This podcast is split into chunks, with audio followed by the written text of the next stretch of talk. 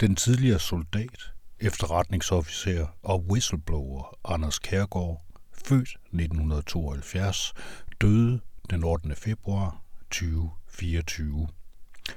Han var et godt og ikke mindst modigt menneske med en klar fornemmelse for sandhed og retfærdighed.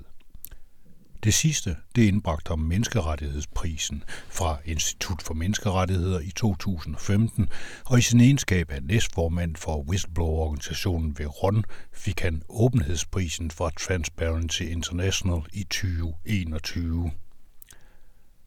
Jeg har interviewet ham mindst fire gange, og jeg har holdt foredrag om whistleblowing sammen med ham og andre gode mennesker.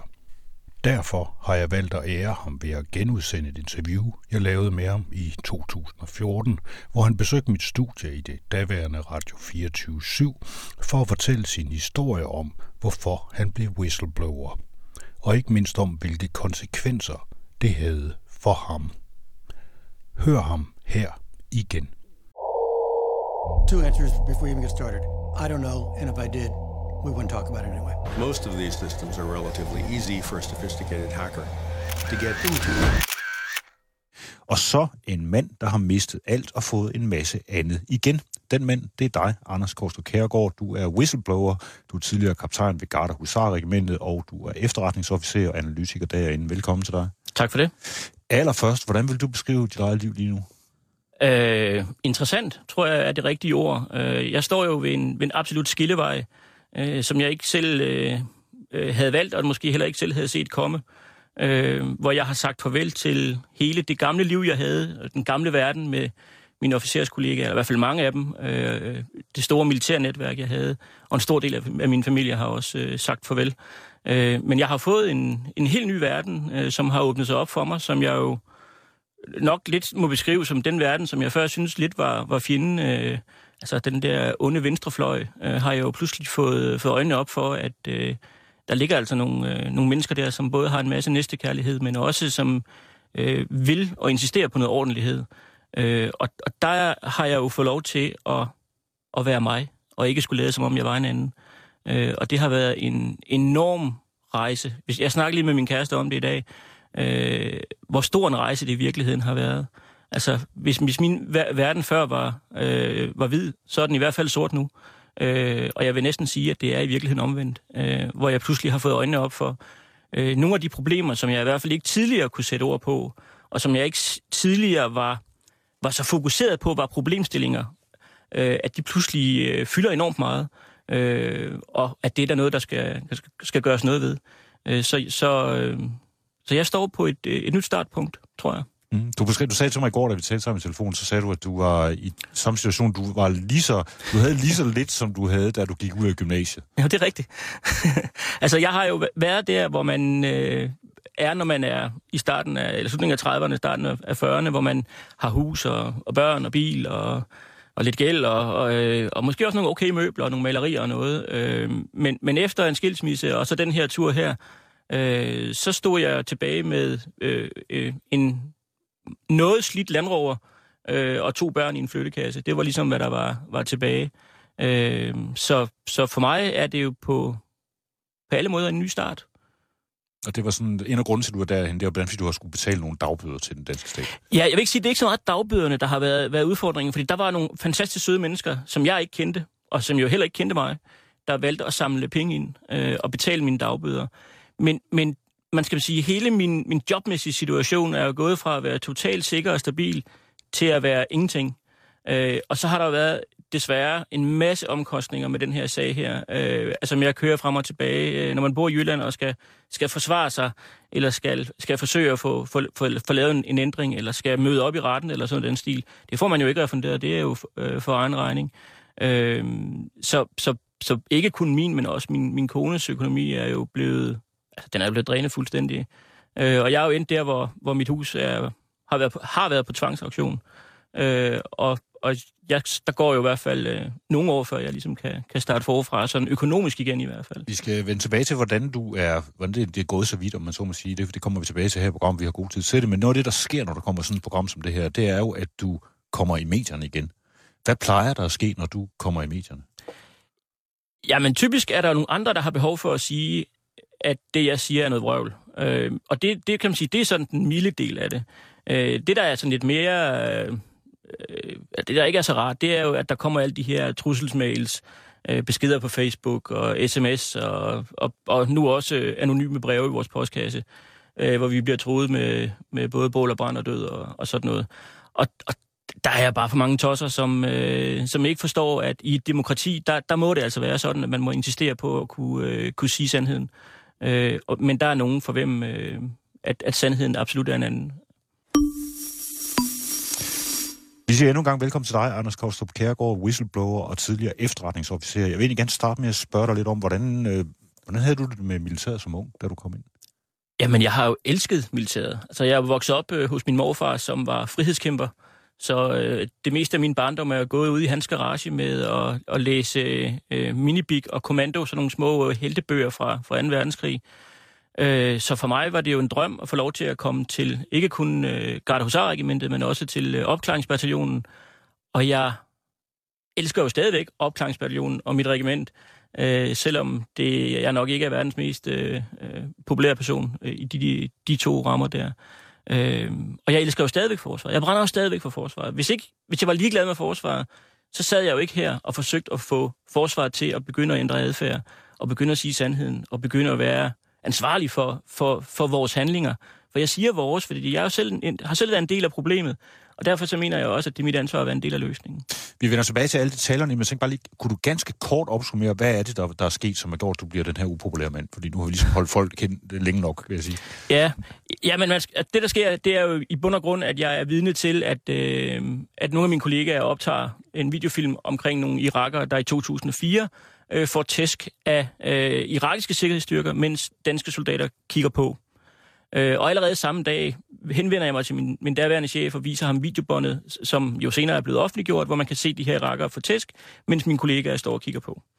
Øh, han vælger ingenting at gøre, vælger så efterfølgende at lyve øh, hjem til Danmark i nogle rapporter, øh, og først i 2010, da det går op på mig, at irakkerne forsøger at få en retssag igennem, og at der ikke er sket noget i den mellemliggende tid med den her operation her, henvender jeg mig til advokaten, øh, advokat Harlang, øh, og fortæller, at jeg øh, selvfølgelig gerne vil vidne på vegne af de her irakker, for det er jeg opdraget til.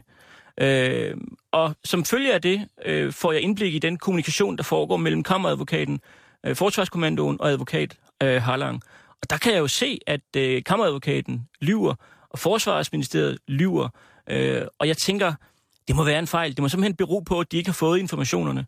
Øh, og jeg henvender mig så øh, af flere omgange til forsvarskommandoen, øh, og til sidst også til, til forsvarsministeren direkte, for at gøre opmærksom på, at der er de her problemstillinger, og at de svar, man giver advokaten, altså er usande. Men jeg får ikke nogen respons igen. Og det vil sige, at da advokaten han til sidst siger, prøv at høre her, den her sag, den kan ikke noget, hvis ikke vi snart gør noget andet end det, vi har gjort hidtil. Kan du, øh, kunne du have mod på at stå frem? Og der træder jeg frem som vidne.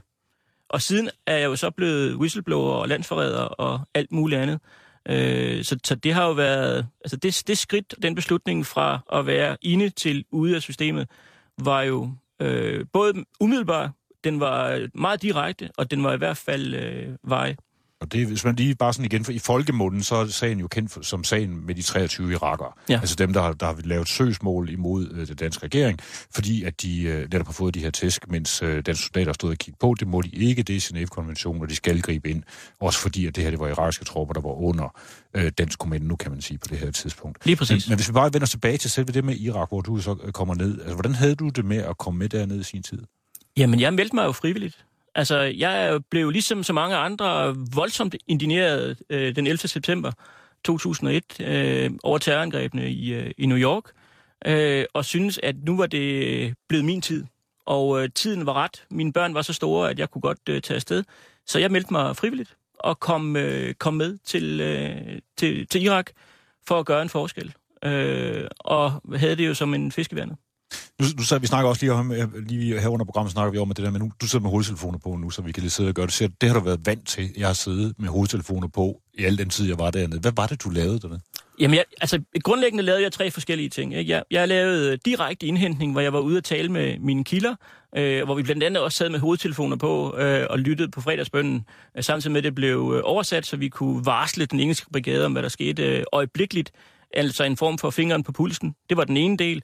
Den anden del, det var, det var sådan analysearbejdet i forhold til de efterretninger, vi fik øh, fra den amerikanske og fra den engelske øh, kommando, som så skulle en eller anden brydes ned, og så skulle det sendes ud til, til de danske underafdelinger og til chefen. Og den sidste del, det var så øh, det var direkte forberedelse af operationer, herunder blandt andet den her Operation Green Desert. Og hvis man lige tager den, og den skal vi jo i gang med. Øh, Operation Green Desert, hvad var det? Hvad gik det ud på? Ja, altså det er jo et fantastisk godt spørgsmål, fordi i, i, i virkeligheden er der jo ikke rigtig nogen, der ved, hvad den gik ud på. Fordi det, som den på papiret skulle have været, det, det var en succesoperation eller Operation Bøllebank, hvor øh, den danske bataljon skulle have taget lederne af de irakiske for, øh, hvad hedder det, hvad hedder sådan noget, oprør til fange. Vi skulle have taget øh, al-Qaida-terrorister, øh, terrorister, og vi skulle have taget øh, foreign fighters fra Syrien, eller fra Syrien til fange, alle sammen i en operation i øh, Asubaya. Øh, og da vi får de her efterretninger, så får vi dem fra en efterretningsofficer, som jeg kender ganske udmærket, og som jeg ved fylder mig med øh, varm luft. Altså, der er ikke noget af det, han kommer med, og han har altid en agenda. Øh, og da jeg får de her oplysninger, så siger jeg til min chef, at det her, det er altså ikke særlig troværdigt. Øh, jeg anbefaler ham, at vi får mere tid til at, at, at verificere de her oplysninger, øh, så vi kan sige god for eller afvise øh, operationen. Du afhører ham faktisk også selv, altså du laver sådan en, ja. en modafhøring af ham, for, for, for, hvordan gør man det? Altså du finder for at være sikker på, at han siger noget sandt. Ja, men, det, men det, det er jo fordi, at, at lige præcis i sådan noget her, der handler det om liv og død, ikke? Og det handler om folkeretter, det handler om civile mennesker. Øh, og derfor så må man nogle gange øh, gå lidt hårdt til bidet.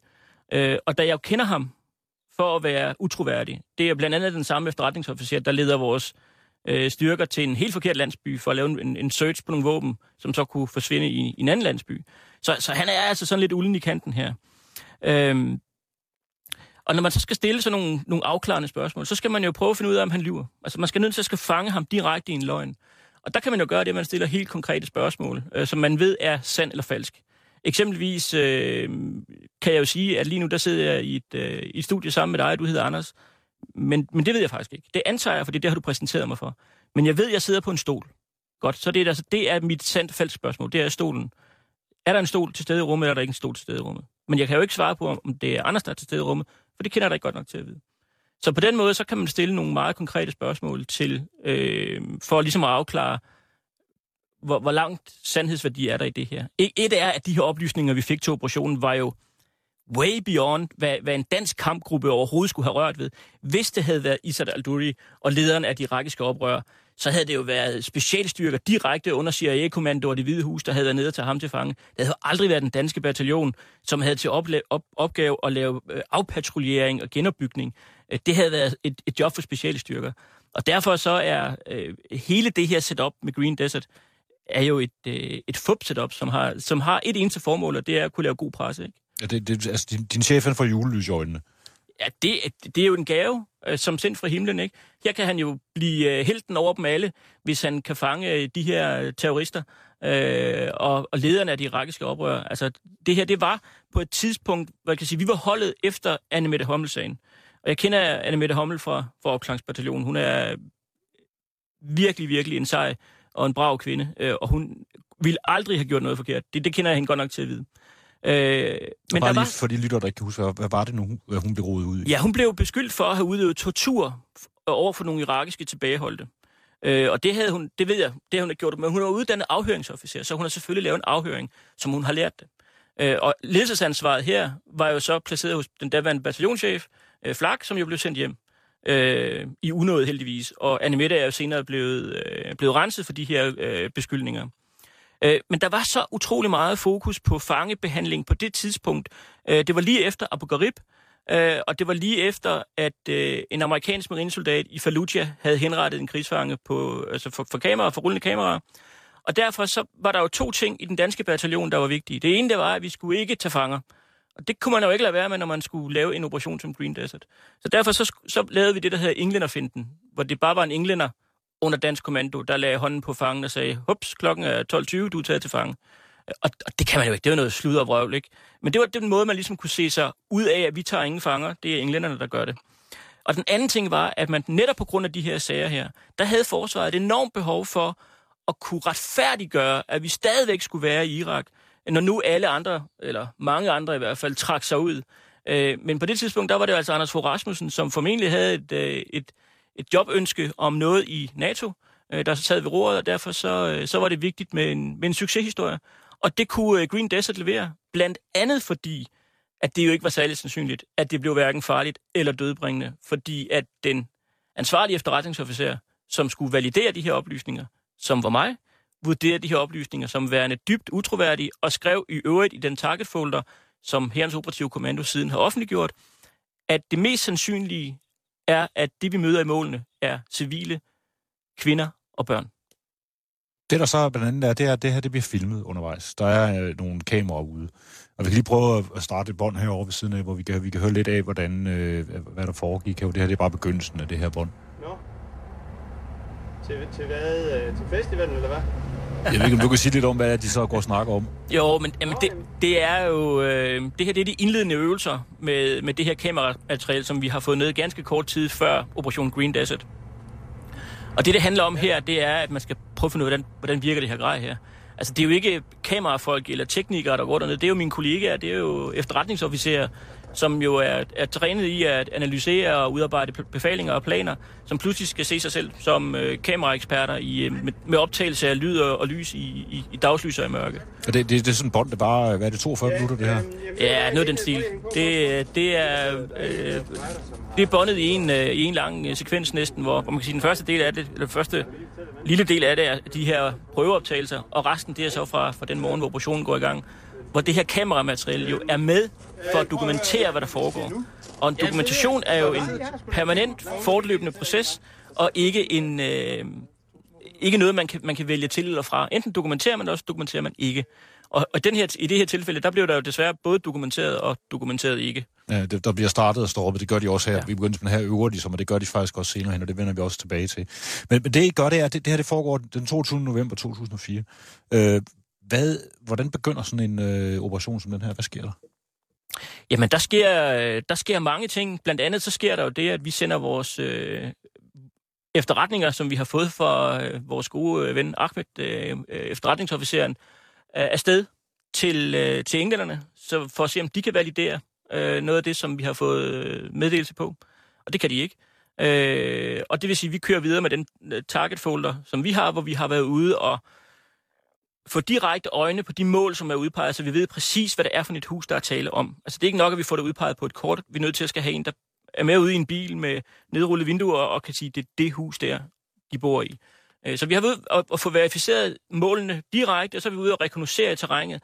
Hvad er det for nogle terrænger, vi er i? Hvor er de farligste områder? Hvor tror vi, at truslen kommer fra, hvis vi opererer her? Øh, og alt det skal ligesom danne grundlag for befalingsudarbejdelsen. Og så bliver der udarbejdet sådan en væsentlig stak papir, som jo beskriver alt lige fra, øh, hvem kører i hvilke køre, køretøjer, hvad gør vi, hvis der er nogen, der bliver skudt, til øh, hvad gør vi med fangerne efterfølgende, og øh, hvad, er, hvad er det, vi gerne vil opnå med den her operation. Så det er sådan en, en forholdsvis et, et godt redskab, altså en militær befaling, som ligesom kommer hele vejen rundt om det her. Og alle de her papirer, de bliver sendt til godkendelse øh, hjemme i Herrens Operative Kommando, og de bliver sendt til godkendelse øh, i den engelske brigade inde i Basra. Og først når der er okay fra de to steder, så har øh, vi dernede øh, go til at gå. Øh, og det vil sige, på meget kort tid, så skal de her papirer jo sendes rundt i systemerne. De skal godkendes. Der skal udgives befaling til alle 500 danskere og 200 irakere og 100 englændere. Og så skal de samles og lige nå at øve lidt, før at øh, solen går ned, og inden den kommer op igen, så skulle vi gerne rulle ud øh, i mørket, og det gjorde vi så også. Vi tror, vi kørte ud 0340 eller noget den stil. Så der er 800 mænd involveret? Der var, ja, der var, det var den største operation indtil dato på det tidspunkt der. Og det var både, altså, det var, det var danske soldater, logistikfolk og militærpoliti og helt almindelige øh, panserinfanterister. Så var det øh, engelske militærpoliti, det var øh, engelske sprængstofeksperter, det var, der var en helt engelsk eskadron indsat, altså 150 mand indsat med, med pansrede køretøjer, for at tage et af målene, øh, hvor der skulle være oprør fra Fallujah. Der var engelske helikopter i luften, øh, der var engelsk detention center, altså et fangecenter, som skulle modtage de her fanger, når vi nu havde taget dem efterfølgende. Så var der to irakiske kompanier, som var indsat, og det var dem, der var primære nu fristes jeg lidt til at sige øvelsestager, fordi det var i virkeligheden det, det var, ikke? Det var en øvelse, hvor momenterne så var civile. Øhm, og, og så var der jo øh, alt det her var direkte under kommando fra den engelske brigade. Så går I i gang, det der, du siger, det, det er klokken lidt i fire om morgenen, det får det skal være mørkt stadigvæk, når I, når I ja. rykker ud og kommer kørende der. Hvad, hvad, går, hvad, hvad, hvad er det første, I, I ligesom går i gang med? Jamen det første, man gør, det er, at man... Øh, man har jo typisk haft nogen ude i løbet af natten, som har haft øjne på de her steder her, for ligesom at se, om der er nogen, der har kørt derfra, eller, eller om, hvad skal man sige, banditterne stadigvæk er der. Og så kører man ud, øh, hvis man får formidling om, at alt er sådan, som vi forventer, jamen så kører man ud, og så folder man ud, hedder det. Det vil sige, man spreder sådan ud i området, og omringer de her steder, som er, er, er målene, man skal ind og, og, øh, og gennemsøge. Øh, og så sætter man nogle poster ud, så man er sikker på, at man kan komme både væk fra slagmarken, og at fjenden ikke kan komme ind med efterfølgende styrker. Og i det her tilfælde, fordi det var den her oprørskrig, jamen så var det jo primært øh, bilbomber, vi var bekymrede for, eller vejsidebomber.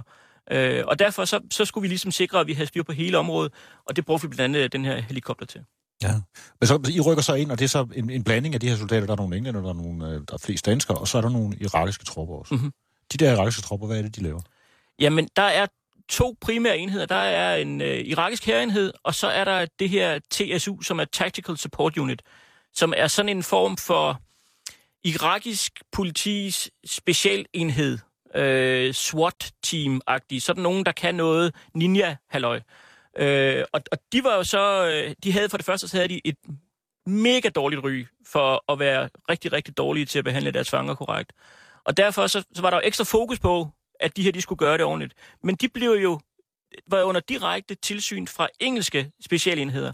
Så der gik englændere sammen med dem, engelske politifolk og engelske øh, soldater, som var helt tæt på de her TSU-folk. Men de var så indsat i rammen af danske styrker, så de var altså med til at tage fangerne på målet, blandt andet det, som vi kan se på, på videobåndet. Altså, der, der, der skal de simpelthen de skal ind og indholde folk, ja. som man siger. De sparker døren ind, som vi har set på øh, en masse Hollywood-film, og far ind i mørket og råber en hel masse på irakisk, og så tager de far med ud, og når de har gjort det, så søger, gennemsøger de øvrigt huset helt og ser, hvad der ellers er af ting og sager, som kan have værdi af efterretningsmæssig betydning. Og det kan være alt lige fra fra våbendele til øh, mobiltelefoner og computere og øh, plakater med, med, med modstanderne på. Eller, altså, det, kan være, det er jo et spørgsmål, hvad vi definerer til at være, være mm. farligt. Inden vi går videre med noget mere fra det her videobånd, så skal jeg bare lige høre, hvad finder I? Altså nu, nu er I så de her 800 mænd, og jeg ved ikke hvad, der rykker ud, og I har de her mål og sådan noget. Så, så find, fanger I nogen? Ja, vi fanger masser. Altså, vi tager jo 36 fanger Øh, de er så bare alle sammen uskyldige, og bliver alle sammen øh, løsladt efterfølgende, uden sigtelse. Øh, og det er så dem, der har rejst en sag mod Danmark, fordi at øh, ikke fordi de har fået tæsk, det øh, har de ligesom erkendt at leve med, det var irakiske styrker, men fordi vi ikke greb ind. Og det er det, som, som sagen går på. Og det synes jeg fandme er, det, det, det er fair. Det, det er helt i orden. Det er fuldstændig legitimt, at de ansøger den danske stat, og vi bør lynhurtigt se at få afsluttet den her sag her. Men det, vi finder dernede i målene, er, hvad man... Hvis vi forestiller os, at vi skruer tiden tilbage her til 1945, og de, danske, øh, de tyske tropper, de er på vej ned over grænsen, og i vejkanten, der smider de deres geværer, deres hjelme og deres håndgranater, og så går de ellers til fangelejrene nede i Nordtyskland. Så ligger der alt det her tilbage. Nogen går ud og samler det op. Det kunne der være penge i.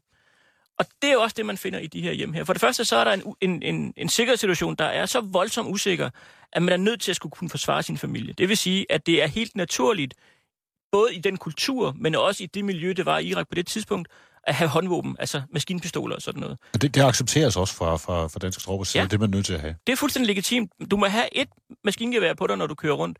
Du må ikke have raketstyr og øh, vejsidebomber og sådan noget, men du må godt have et maskingevær. Og det er sådan noget, vi finder. Så finder vi en kasse med sortkrudt, altså nytårsfyrværkeri reelt set, som er, nogen har skilt ad. Øh, og noget kunne tyde på i den forbindelse, at det her det handler om, at nogen har solgt, har tømt nogle granater for noget krudt, og solgt granaterne til gammel jern, og det her krudt, der har man ikke lige vidst, hvad man skulle gøre med, så det har bare akkumuleret sig i en bunke. Men det er jo bare en vurdering. Det kunne også have været noget, der skulle bruges til, til terrorhandlinger. Men det kan man jo først vurdere, når man ligesom sætter det i en kontekst. I finder også noget hæs. Ja, det gør vi. vi finder, øh, vi finder 500, øh, 525 kilo, tror jeg, det er. Øh, og inden det så er har været igennem englænderne og irakerne og bliver talt op til sidst, så er der så kun 325 tilbage. Så der er så forsvundet 200 kilo, fra vi tager det ud i det sidste mål, til at det endelige tal bliver gjort op. Øh, så det er, det er, så er der nogen, der har haft det forholdsvis festligt, tænker vi. Men, men det, at vi finder det her hash, betyder jo, at vi pludselig kan sige, hov, her er en indikator på, hvad det her det handlede om. Det her det var et internt irakisk opgør, som handlede om hashhandel. Det er i hvert fald det mest sandsynlige. Af alle de scenarier, som er mulige, der er det her det mest sandsynlige. Så det vil sige, at, I er blevet lukket på en limpind af, af den her mand, som, som ligesom har noget, noget business kørende omkring noget has, og derfor så, så indkalder han 800 mænd og, og, og nogle panserdivisioner til at køre rundt dernede. Ikke? Ja, og få en helikopter i luften samtidig. Ja. Så tænker vi lige starte båndet her, så vi lige kan høre lidt mere af det her. Vi kan også tale ind over det. Altså, der er en, der er en spejder, som har været ude og, og finde to hundevalg, som man bare ikke kan slippe. De små snakker lidt. Hvad tror du, de, hvad, hvad sker der? Jamen, prøv at høre. Når man snakker om hundevalpe på sådan en operation, ikke? Så er, det, så er det jo ikke... Og det her det er nu før, tror jeg. Det, det, det er før, øh, før operationen. Men, men, men, men det er meget... Det er egentlig meget rammende for, hvad der foregik på operationen. Fordi operationen er helt ufarlig, og vi finder ingenting, og der er ingen modstand i målene. Og da vi er halvvejs igennem operationen, altså da vi er, har afsluttet de tre store mållinjer af Subaya by, og skal ud på landet, øh, ud på den her tomatfarm, så er holdningen, at det her, det var der jo ikke noget i, og der var ingen øh, terrorister, og, og skal vi afbryde nu, eller skal vi gøre det færdigt? Øh, og der bliver det besluttet for, at vi om lad os øh, gøre det færdigt. Så, så tonen er i virkeligheden helt afslappet, på ingen måde højspændt, og slet, slet ikke farlig. Lige prøv at høre lidt mere. Okay.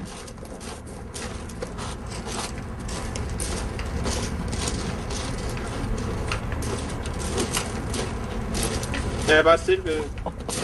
Det er fuldstændig umuligt at holde stille, når man zoomer helt ind. De ruder lidt rundt med Der er kameraet. en fluer i Aarhus TV2. Jamen, det kan jeg da sagtens. Ja, så skynder jeg mig til sted. Øhm, ja.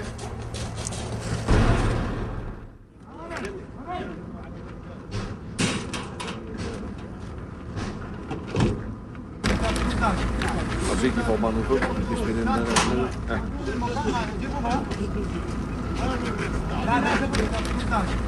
Og hvis ikke noget på, hvis vi den der nede. Ja.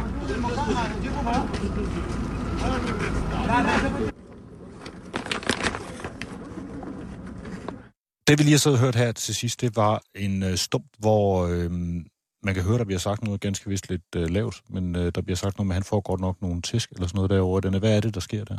Jamen, det der sker, det er jo, at øh, øh, en af mine kollegaer, som er et godt menneske, øh, bliver for, forundret over det, der foregår, og siger jo til, til sine kollegaer, at de får godt nok nogle, øh, nogle hug. Øh, og det er jo med dem, så mener han jo, at det er de irakiske tilbageholdte, der får tæsk af de irakiske sikkerhedsstyrker. Øh, og der er det faktisk sådan, at de, bestemmelser, som ligger, øh, der, der har man pligt til at gribe ind. Øh, og jeg tror i virkeligheden, det er det, som, øh, som Jesper prøver på at sige til øh, Abbe Olsen, at øh, der, de får hug. Altså, ergo, du har ansvaret, du skal gøre noget. Øh, men der sker ingenting. Der er sådan lidt sløv stemning, som de siger, nå okay, så det, det er så det. Ej, jeg tror, der er enormt meget berøringsangst. Altså, for, for det første, hvis man skal gå ind og, og stanse en, øh, en anden enhed, som jo øvrigt kommer fra et andet land, og det er så det land, som man har besat, øh, så kræver det altså lidt, øh, lidt mod at gå ind og sige, øh, og lægge sig mellem og sige, stop så. Øh, men det kunne man sagtens have gjort, fordi operationen var for det første ikke højspændt og ikke farlig, øh, og derfor så ville det have været, det ville have langt, have selvfølgelig været langt bedre i situationen, men, men det mandat, vi var sendt derned på, var jo, at vi skulle lære de her irakere noget om, hvordan man opfører sig, når man laver governance, og når man laver politimyndighed øh, over for sin befolkning. Og hvordan man overholder Genève-konventionen. Det var blandt andet en af de ting, vi skulle. Øh, og her beviser vi i hvert fald, at øh, det gør vi ikke. Øh, og i de irakiske aviser skriver jo efterfølgende øh, øh, om den danske indsats, at øh, vi troede, I kom ned for at gøre en forskel, men det viser sig bare, at vi har fået mere af det samme. Øh, og hvis ikke det er en, man kan tage med hjem og så sige, nu dukker vi altså nakken, for det, det var bare ikke godt nok, det er normer, det må vi gøre bedre, øh, så ved jeg ikke, hvad der skal til. Øh, øh, Hvis man lige ser på de her overgreb, Mm. så tænker på, hvad var det, der skete? Altså, var, var det ikke bare, ville det ikke bare skubbe lidt rundt eller sådan noget? Var det, eller var, var det virkelig noget, der var værd at, at bide mærke i? Ja, altså, man kan sige, den, den torturen er jo delt op i to faser. Den er delt op i den aktuelle.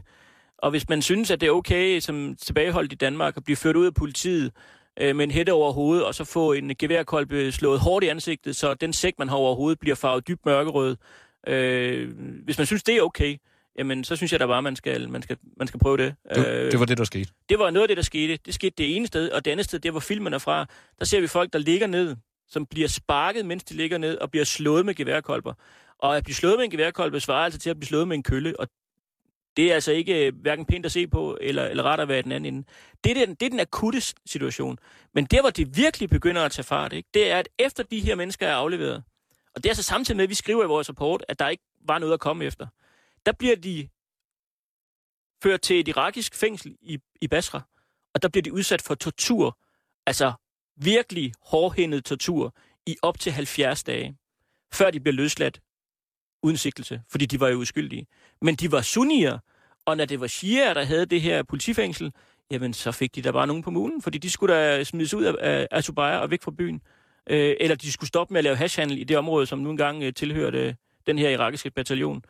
Øh, så vi blev brugt i et øh, sekterisk opgør, og vi blev brugt i et øh, kriminelt internt opgør, øh, og vi valgte at lukke øjnene og ikke følge op på, at vi havde fanger, der blev udsat for tortur i 70 dage. Altså, efter, mens jeg tog hjem til min familie og mødte mine børn i lufthavnen, og tænkte, my god, det er godt, jeg er landet tilbage i Danmark igen, og kom ud af det der galehus der, der blev de stadigvæk tortureret. Altså, langt over grænsen for, hvad der bare er almindelig fejlskøn. Hvad, hvad er din egen reaktion? Du, får, du finder så ud af, at noget af det her det foregår, altså en eller anden form for, for debriefing, eller hvad I nu går i gang med bagefter. Så finder du ud af, at det, det er noget af det her, det er sket. Hvad, hvad gør du så?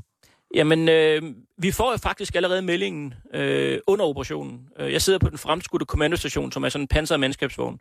Der sidder jeg sammen med vores øh, sporofficer, øh, Jamal, øh, og vi hører begge to, at chefen for spejdereskadronen, A.B. Olsen, kommer ud til Oberst Dalby og siger til ham, de har altså fået nogle hug nede i Syrien 4, øh, som er det mål, hvor han var på. Øh, og vi kigger på hinanden, både Jamal og jeg kigger på hinanden og bliver sådan enormt sådan, Jesus Christ, og jeg når at tænke, det er skidt, hvad skal vi gøre ved det? Øh, og da vi så kommer hjem, så ser jeg min kollega, som har optaget det her bånd, ham der, der ligesom opfordrer A.B. Olsen til at gribe ind, øh, stå og kigge på det her videobånd, han har optaget, så siger han så, hold kæft, de får nogle tæsk. Og jeg ruller så over på min stol og ser det her videobånd, som så efterfølgende er offentliggjort. Og det sat i konteksten med den melding, vi har fået tidligere, gør, at jeg med det samme går ind til øh, Ostalby og viser ham båndet og siger, øh, chef, vi har altså et problem. Hvad siger han så? Jamen, han siger jo flere ting. Blandt andet så siger han, at det ser ikke godt ud. Og det kan vi meget hurtigt blive enige om, at det gør det absolut ikke. Øh, og så siger han øh, helt konkret, så, så, så, så spørger han mig, om jeg ved, hvad det vil betyde. Øh, og jeg ved godt, hvad han henviser til, for han henviser til, at en hel masse lande er, har trukket sig ud af Irak lige nu, i den periode her, op til, øh, netop fordi, at Abu Ghraib-sagen fyldte rigtig, rigtig meget. Øh, og, og, og der er jo ingen tvivl om, at på det tidspunkt, der var det politiske landskab og den politiske stemning i Danmark således, at hvis der havde været sådan en Mette Hommel-sag, altså en Green Desert-sag, øh, som den her, som vi fik det her, så havde vi været ude af Irak på 14 dage. Fordi det var gået meget stærkt. Der var ikke ret stor politisk opbakning dengang til, at vi fortsat skulle være i Irak. Og den her sag, den ville jo have, have splittet troværdigheden fuldstændig ad. Øhm, og derfor så var, øh, var det jo vigtigt for ham at slå fast, at det ville være konsekvensen. Øh, og så spurgte han mig, om jeg kunne tage det direkte ansvar for det, om jeg kunne bære det ansvar. Øh, og det vil jo sige, at jeg blev sat i en afvejningssituation. Øh, skulle jeg insistere på, at vi skulle melde det her videre, eller øh, skulle jeg, om jeg så må sige, ret ind til højre og, og time flokken? Øh, og jeg vælger en vurdering i situationen, der hedder, at det vigtigste lige nu er de kommende irakiske valg. Øh, og det var forkert.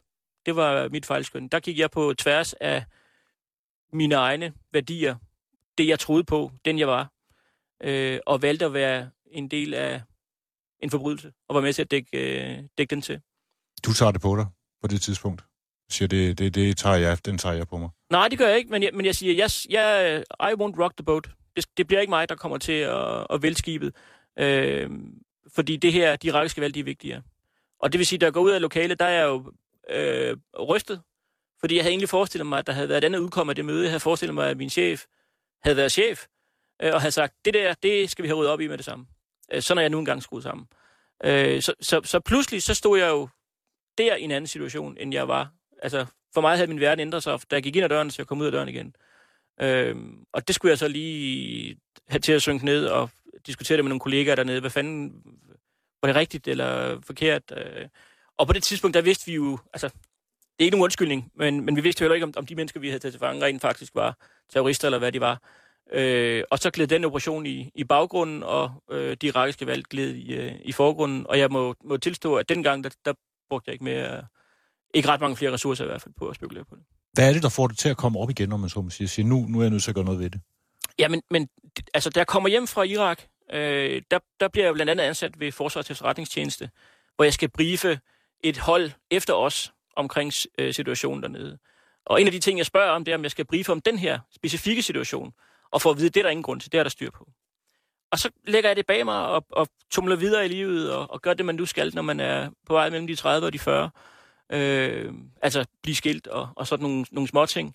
Øh, og så er det først i, i 2010, 8 eller 10, da jeg læser i avisen omkring en af mine kollegaer, det viser sig så at være Jamal, øh, udtaler sig om, at der, han har hørt, at der er nogen, der har sagt, at der er nogen, der har fået nogle hug. Og der spidser jeg sådan en øre og tænker, hov, der er der noget galt. Der er der noget med den her sag her, den må der rulle stadigvæk. Men er på det tidspunkt enormt optaget af, af livet og følger ikke rigtig med. Og det er først i 10, 2010, at jeg kan se, at øh, sagen er på vej frem i medierne igen. Øh, og at der ikke er kommet retfærdighed. Og det vil sige, at øh, jeg tager fat i advokaten og melder mig som vidne. Og så går, øh, så går tingene sin, sin skæve gang, om man så må sige. Fordi indtil noget, hvad, hvad er det endt med for dit vedkommende? Du har så haft alle de her ballader, du har taget det op alle mulige steder.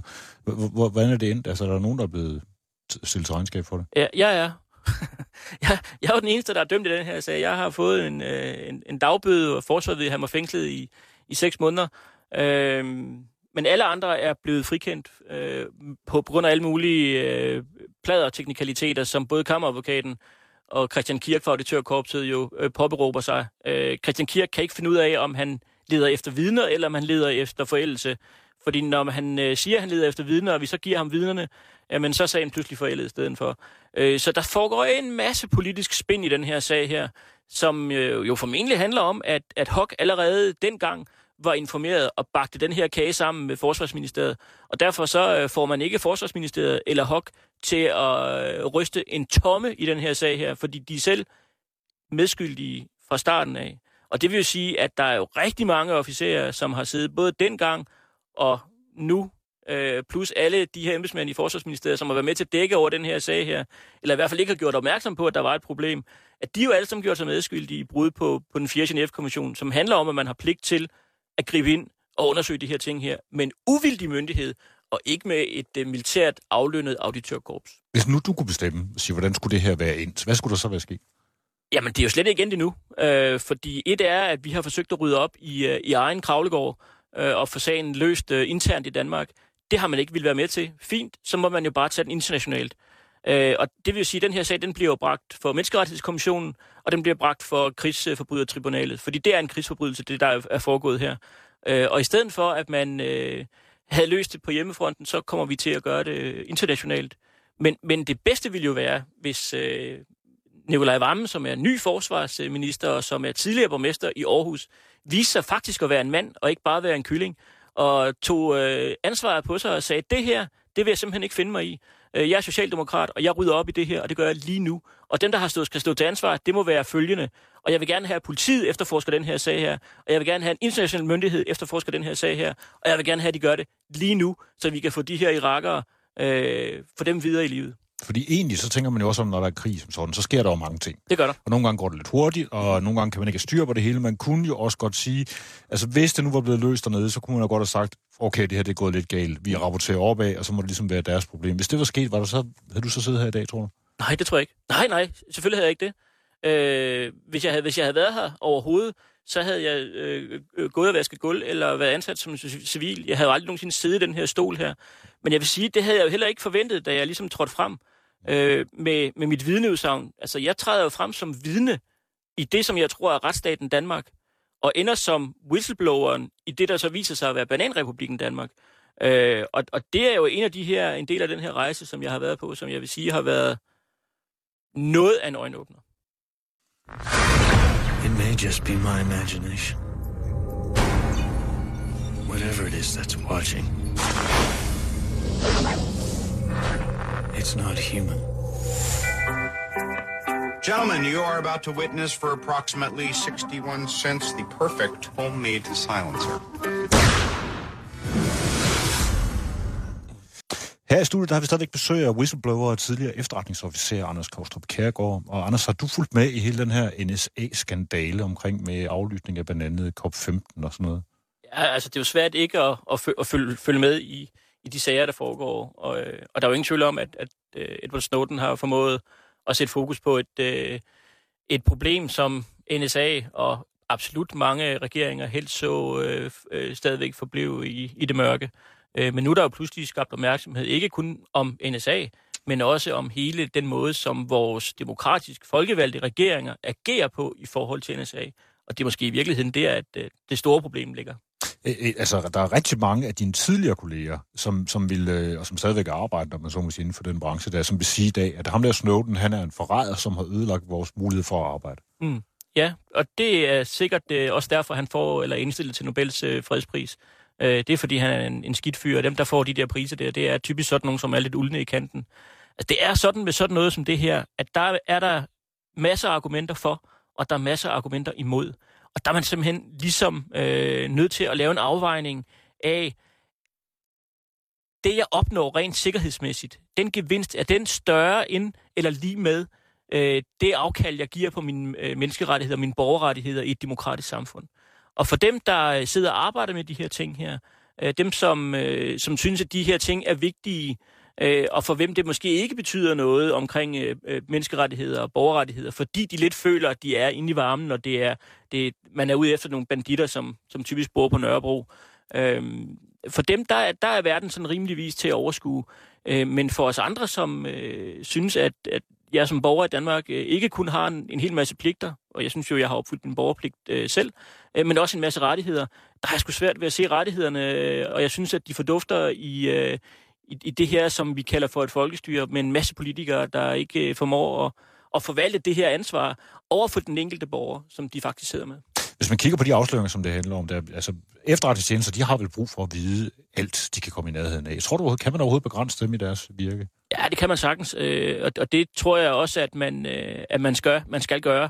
Øh, jeg ved da, at, at da vi sad i, øh, i Irak og havde behov for øh, telefonaflytninger på, på navngivende personer, det var altså personer, hvis navne vi fik uverificeret fra englænderne fra den engelske brigade eller fra kilder ude i lokalsamfundet, jamen så var de sådan set kun en skrivelse væk, og så sendte vi det til den engelske brigade og fik det retur tilbage, og så fik vi nogle udskrifter øh, en uge 14 dage senere, eller kortere tid, hvis det var det, vi havde behov for, på de telefonsamtaler, både hvem de havde ringet til og fra, men også hvis der var mulighed for at optage dem, så blev det selvfølgelig også gjort. Øh, og sådan nogle ting kan man jo begrænse. Øh, så er der alt det her med, øh, med, med, med den teknologiske aflytning, og, og, og der kan man jo næsten regne ud i dag, at altså hvis man kan sende en besked, en sms fra A til B, så er der jo ikke nogen, der forhindrer den i, at den går fra A via C til B. Øh, og det vil sige, at, at der er ikke noget, der hedder elektronisk øh, sikker kommunikation. I gamle dage, der sad man jo og, og dampede kuverterne op og limede dem til igen, når man havde læst øh, det, der skulle læses. Øh, og dengang, der vidste man jo, der var ikke noget, der hed sikker kommunikation. Øh, og det er der heller ikke i dag. Øh, men det er nu engang sådan, at da vi lever i et demokrati, altså så har vi valgt nogle folkevalgte repræsentanter ind. Og jeg siger repræsentanter, og bevidst ikke politikere, vel? Men det er repræsentanter for folket, der sidder og skal varetage folkets interesser, og ikke nødvendigvis statens interesser over for folket. Det er folkets interesser over for staten. Øh, og, og det ansvar, det er der altså nogen, som er løbet voldsomt fra, øh, alt sammen med begrundelse i 11. september øh, 2001. Øh, og siger man øh, det kort, så kan alle øh, godt pakke deres sydfrugter sammen, og så sige, jamen så er der ikke noget at diskutere, for det er jo terror. Ikke? Men, men, men den holder altså ikke. Altså, der, der er sgu for langt øh, et spring fra at skulle begrænse terror til pludselig at kan aflytte øh, samtlige danske borgere, og i øvrigt øh, aflytte folks telefoner øh, uden noget videre dommerkendelse. Og med den her opsang fra 2014 omkring overvågning af borgerne og statens og vores politikers ansvar for den, så siger jeg farvel til Anders Kærgaard, en stor mand, der gjorde en forskel. Forsvaret lukkede i 2014 undersøgelsen af Operation Green Desert uden at rejse sigtelse mod hverken politikere eller ansvarlige forsvaret. I oktober sidste år, der skrev politikken, at den europæiske menneskerettighedsdomstol i Strasbourg skal se på sagen, efter de involverede har klaget over højesterets dom. Anders Kærgaard er stadigvæk den eneste, som er dømt i sagen. Da Anders Kærgaard ikke ville oplyse navnet på den kollega, som gav ham videoen, så blev han truet med et halvt års fængsel og siden idømt bøder på 13.000 kroner. Hans arbejde som whistleblower fortsætter i organisationen ved RON, som hjælper whistleblower. Ære være Anders Kærgaards minde.